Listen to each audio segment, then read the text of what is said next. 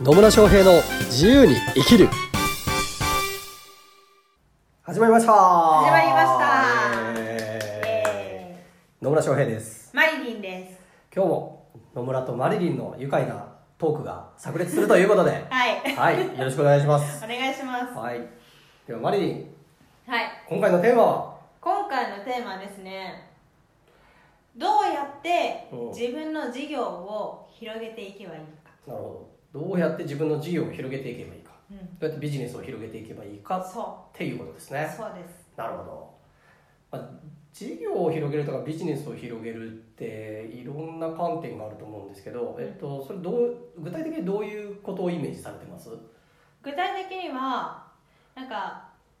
そのひ一つのうん狭いところで一つの狭いところでやってたら、うんなかなか売り上げって、うんそれある程度のところまでいったら上がらなくなっちゃうっていう問題が起きるじゃないですか。はいはいはだけど誰かと手を組んだりとか誰かと誰か企業と手を組んだりとかうんうんうんすることで大きくなっていくっていうのがいなるほあるじゃないですか、まああ、ると思うんですよどあるでしょうね、はい だからそうやってなんかその誰かと手を組むにしても企業と手を組むにしても、じゃあそれを自分のやってることをどうやって広げていけばいいのかなみたいな、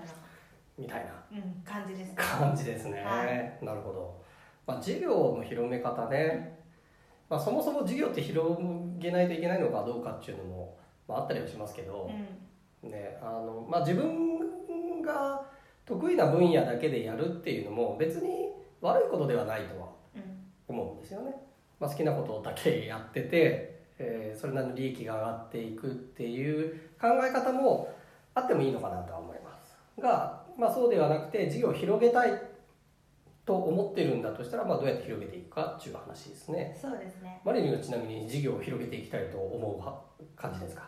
思う感じですね思う感じなんですね、何のために事業を広げたいと思うんですか私はやっぱりもっと健康になってほしいと思ってるし国民の人に国民の人 国民の人ね国民の人ほうほうほうにでかいでかいね いやそうすることによってねうんうんうんやっぱりその今看護師が一人不足だったりとか医師が一人不足っていう問題が根本から解決できるんじゃないのかなっていうなるほどなるほところを考えててど、うんでそうすそうするにはやっぱりどうかと手を組んで事業を広げていった方が一番手っ取り早いなって思うなるほどねそうじゃあもうマリリンがやりたいのはもう国民の方が健康になるっていうそうその壮大なことをやろうと思ったらやっぱり一人の力だとなかなかっていううん、ところはありまあすりよますねね。まあ確かにそうですねやっぱり一人でできることって限りがあるのででそう個人でビジネスしてる人も一人だけでやるのも別にダメとは言わないんですけど、うんやっぱこう人と組んだりすることによって広がりができたりとか自分だけでは提供できない価値をもっと世の中に提供することができたりとかっていうのはありますよね。ありますね。うん、あと、ね、得意じゃないことってあるわけじゃないですか。ありますね。ね、得意じゃないことを代わりにねやってくれる人とかと組んだりすると自分の時間効率も上がったりとかねめちゃめちゃ楽だと思います。めちゃめちゃ楽ですよね、ちなみにマリリンはなんか得意ではないことって何かあるんですか計算。計算なんで計算ってっていう計算が得意ではないとうねはい。あの、パーセンテージとか。パーセンテもージうもうね、無理ってなり ますね。まあそういう機会がどんだけあるのかよくわかんない けどまあじゃあそういうのもなんかサポートしてくれる人がいたりとかするとねそう自分の無駄な時間を使わずに済むっていうことありますよね、ありますね。ね、本当こう自分だと1日がかりでやんなきゃいけないことを1時間ぐらいでやってくれる人がいるんだったらうん。その人をと組んだ方がいいですよねいいっすね。なので、まあ、組み方もねいろんなのはありますけどやっぱり得意分野が違う人と組むっていうのはうん。大きいかなと思いますよね、うんうんそうですね。あの自分が一番得意なことをやってた方が一番楽なんですそうよね。ですね本当得意なことやってた方が楽ですうんで得意ではないところに関してはそれを得意な人にやってもらってでお互いにこう価値の交換っていうかな、うんができるとお互いにとってこう相乗効果シナジーが生まれうん。やすいですよねそうですね。だから人と組む時にうーんと結構あまあ愛になれっていうとあれなんですけど売れない人同士がうん。組んでなんとか集客頑張りましょうみたいなのとかね絶対無理で すね絶対じゃないかもしれないけどそうそうそうだからいいものは持ってるかもしれないけどそうやって集客できない人同士が組んでもやっぱりそこはあんまり相乗強化って出てきにくいんですよね、うんそうですねなんかコラボセミナーとかもねうん企画しても結局あの2人でやったとしても2人とも集客できないとかだったらあまりそれってね、うんまあ1たす1で2ぐらいになる可能性はもちろんあるんだけど、あまりシナジーとしては生まれないかなと思います。うんそそうれですねそうねだからそれよりは例えばさっきのセミナーの例でいくと一人はコンテンツ提供するコンテンツはすごく素晴らしいでもう一人の人は集客できるとかっていう人とうん組んだ方がお互いのこう強みを補完し合えるというか弱みを補完しながら強みを生かしていくっていうことができますよね。なのでそうそうなのでやっぱりこう強みが違う人と組むっていうのが結構重要かなっていうところですね。はいであとはやっぱね信頼できるかどうかですね。そうですよね信頼できるあそうそう信頼できるっていうとこの前のはあの野村さんのツイッターでい ほいなんかやっぱり自分の勘を信じるべきだって書いてあったんですけどあはいれは何なんだろうなみたいなあ直感ねちょっかね直感を信じた方が良かったなっていうのは、まあまあ、そういう出来事があったんですあけそうどねなんですねそうそうだから理屈で考えてこの人と組んだ方がいいのかなみたいなんだと、うんまあ、それが別に悪いわけじゃないんですけどうね、んえー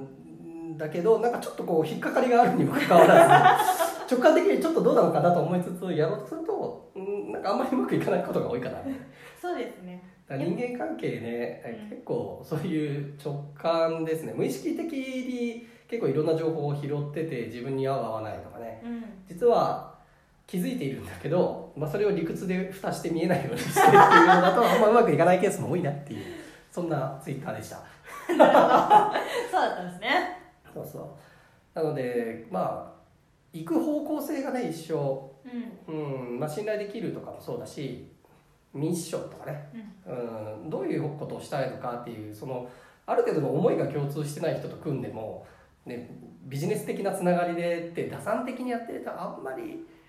うまくいいきにくいのかなというふうには思いますね。うんまあ、人と組むってね本当相性とかもあるのでうんね相性がいい人と組みたいですよね相性といい人と組みたいと思います。はいはいなので、ね、人人と組むっていうのは本当にこう自分の力を何倍にもしていくことができるしそうやってこうチームがどんどんできていけばいくほどより大きな影響をね与えることができるので、まあ、ただ本当誰と組むかっていうことがすごく重要かなっていうふうに思います。本当そうですうねん、で例えば私の例でいくと私クライアントさんと結構組んでビジネスやるとかっていうのも多いんですよね。うんあの特定の例えば製造業向けのコンサルティングチームを作るとかっていう時には、まあ、私のクライアントさんって私のこと信頼してくれてるし私も基本的に信頼できる人しかクライアントにしないっていうのもあるしあと共通の思いとかがねあるので、まあ、そういうので一緒に組むとで特に専門性も全然違う人たちが組むので、まあ、強み出せていけてるかなというふうに思いますね。そうですねうん、なのでしっかりとこう思いを一つにするその上で強みが違う人たちと一緒に組んでいくことでより大きな相乗効果が生まれていくうんということになるのかなと思います。はいはいありがとうございますですねなのでねそう人と組む時になんか安易安易にっていうかね なんか打算的になりすぎるのではなくてやっぱこの人と一緒に組みたいなとか信頼できるなで組んだ後どうなれるのかとかねうんお互いの強みをこう生かしながらじゃあどういうところまでいけるのかなっていうのを見ていただくのが重要かなというふうに思います。そうですね、まあ、直感で相性のいい人とビジョンが見える人と組むのが一番いいってことでそうですね私の場合は、まあ、そうそういう感じでやっていきますね。はいなので、まあ、お互いの強みを生かしながらあとお互い本当尊重できるかどうかよそうですね尊重は大事ですねねっていうような人と組んでいくことによってお互い尊重しながら強みを、ね、掛け算とかねうんにしながらどんどん広げていっていただければあなたのビジネスもどんどん広がっていくんじゃないかなとはい思いあます。りがとうございますはい、というわけで今日も最後までお聞きいただきありがとうございますあ。りがとうございますまたね質問とかコメントありましたらもう気軽に仕事のことビジネスのことプライベートのこと何でも結構ですとりあえず気軽にコメントいただければなというふうに思いますはいそれではまた次回にお会いしましょうさようなさようなら